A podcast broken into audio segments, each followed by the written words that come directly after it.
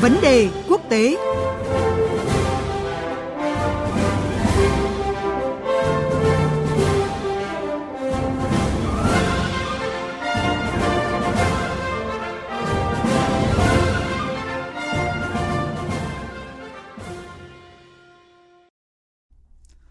Thưa quý vị, thưa các bạn, năm 2024, Lào đảm nhiệm cương vị Chủ tịch Luân phiên ASEAN sau khi tiếp quản từ Indonesia.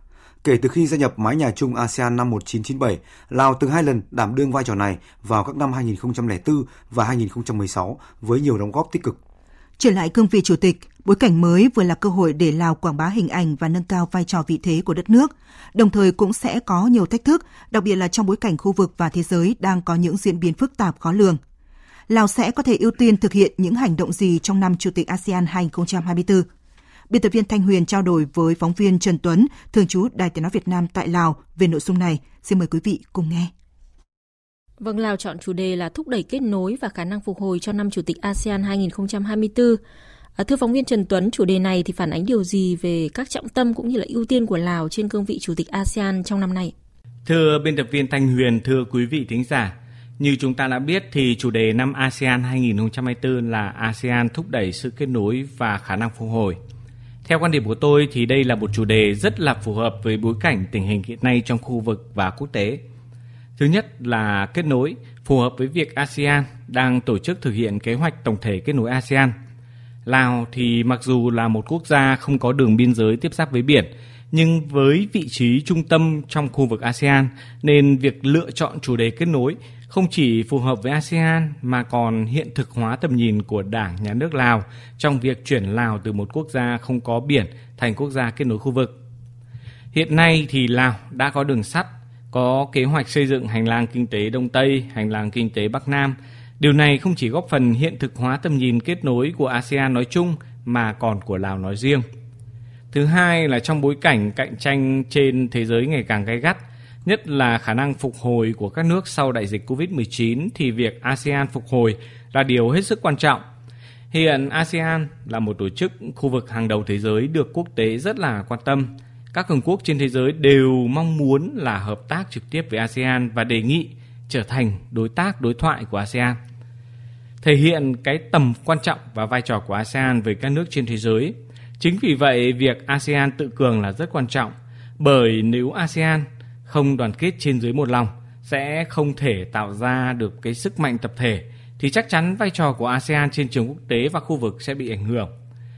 Và tôi cho rằng điều này cũng sẽ giải quyết được những vấn đề mà chúng ta đang gặp phải hiện nay, đó là đặt được cái kế hoạch tổng thể về kết nối ASEAN và như tôi nghĩ thì điều này thực sự sẽ giúp cho ASEAN rất nhiều. Vâng, có thể thấy là chủ đề mà Lào lựa chọn cho năm chủ tịch ASEAN phần nào phản ánh những thách thức và cơ hội mà các nước trong khu vực ASEAN đã phải đối mặt.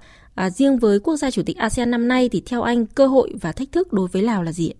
Vâng, tình hình thế giới năm 2024 sẽ rất khác bởi hiện nay có cái sự cạnh tranh về địa chính trị và sự cạnh tranh về kinh tế và ASEAN thì cũng không thể nằm ngoại lệ.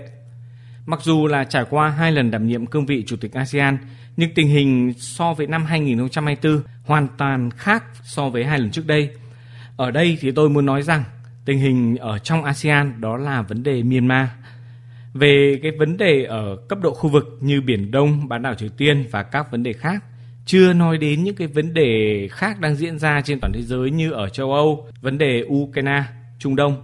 Đây là những cái thách thức mà chúng ta đã thấy được trước trong năm Lào làm chủ tịch ASEAN. Thì với cái cương vị chủ tịch ASEAN, Lào sẽ phải làm thế nào để cân bằng được những cái vấn đề này? Làm thế nào chúng ta có thể duy trì được cái sự đoàn kết của tất cả các thành viên ASEAN. Đây thực sự làm những cái thách thức lớn. Bên cạnh đó thì tình hình kinh tế thế giới cũng có vẻ là không mấy khả quan.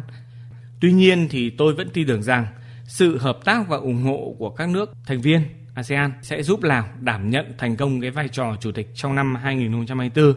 Việc Lào giữ cương vị chủ tịch ASEAN đúng vào năm du lịch Lào 2024 thì đây cũng được coi là một cái cơ hội tốt để Lào quảng bá hình ảnh đất nước đến bạn bè quốc tế cũng như là thu hút du khách, các nhà đầu tư nước ngoài đến tìm kiếm cơ hội hợp tác giữa Lào với các nước trên thế giới. Và đây cũng là cơ hội tốt để Lào quảng bá chính sách đối ngoại của Đảng, Nhà nước Lào cũng như chính sách thúc đẩy hợp tác kinh tế xã hội giữa Lào với các nước trên thế giới. Qua đó thì góp phần nâng cao vai trò của Lào tại các diễn đàn khu vực và trên thế giới. Vâng, kế thừa và phát huy những thành tựu của năm ASEAN 2023, theo anh, Lào sẽ tiếp tục có những cách thức gì để phát huy vai trò trung tâm của ASEAN trong khu vực và trên thế giới? Theo như tôi được biết thì Lào luôn nêu cao tinh thần trách nhiệm và có những cái đóng góp tích cực và sứ mệnh chung của ASEAN cũng như tham gia nhiều hoạt động hợp tác giữa ASEAN với các nước đối tác bên ngoài. Bên cạnh đó thì Lào luôn quan tâm phối hợp và thúc đẩy giữa ASEAN với các nước bên ngoài thông qua cơ chế ASEAN. Điều này giúp cho cái sự hợp tác giữa Lào và các nước đối tác ngày càng được tăng cường.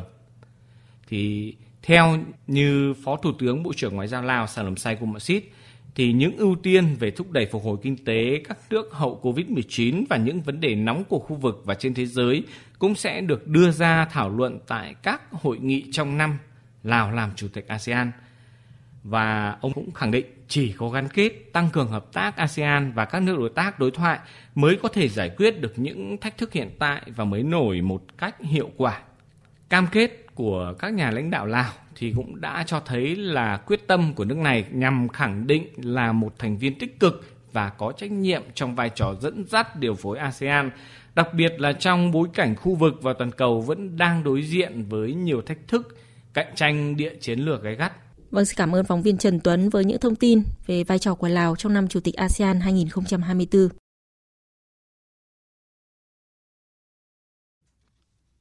À, thưa quý vị, thưa các bạn, những biến động của thế giới và khu vực càng cần ASEAN tiếp tục thúc đẩy sự kết nối trong khu vực và bên ngoài để đảm bảo khả năng tăng trưởng phục hồi.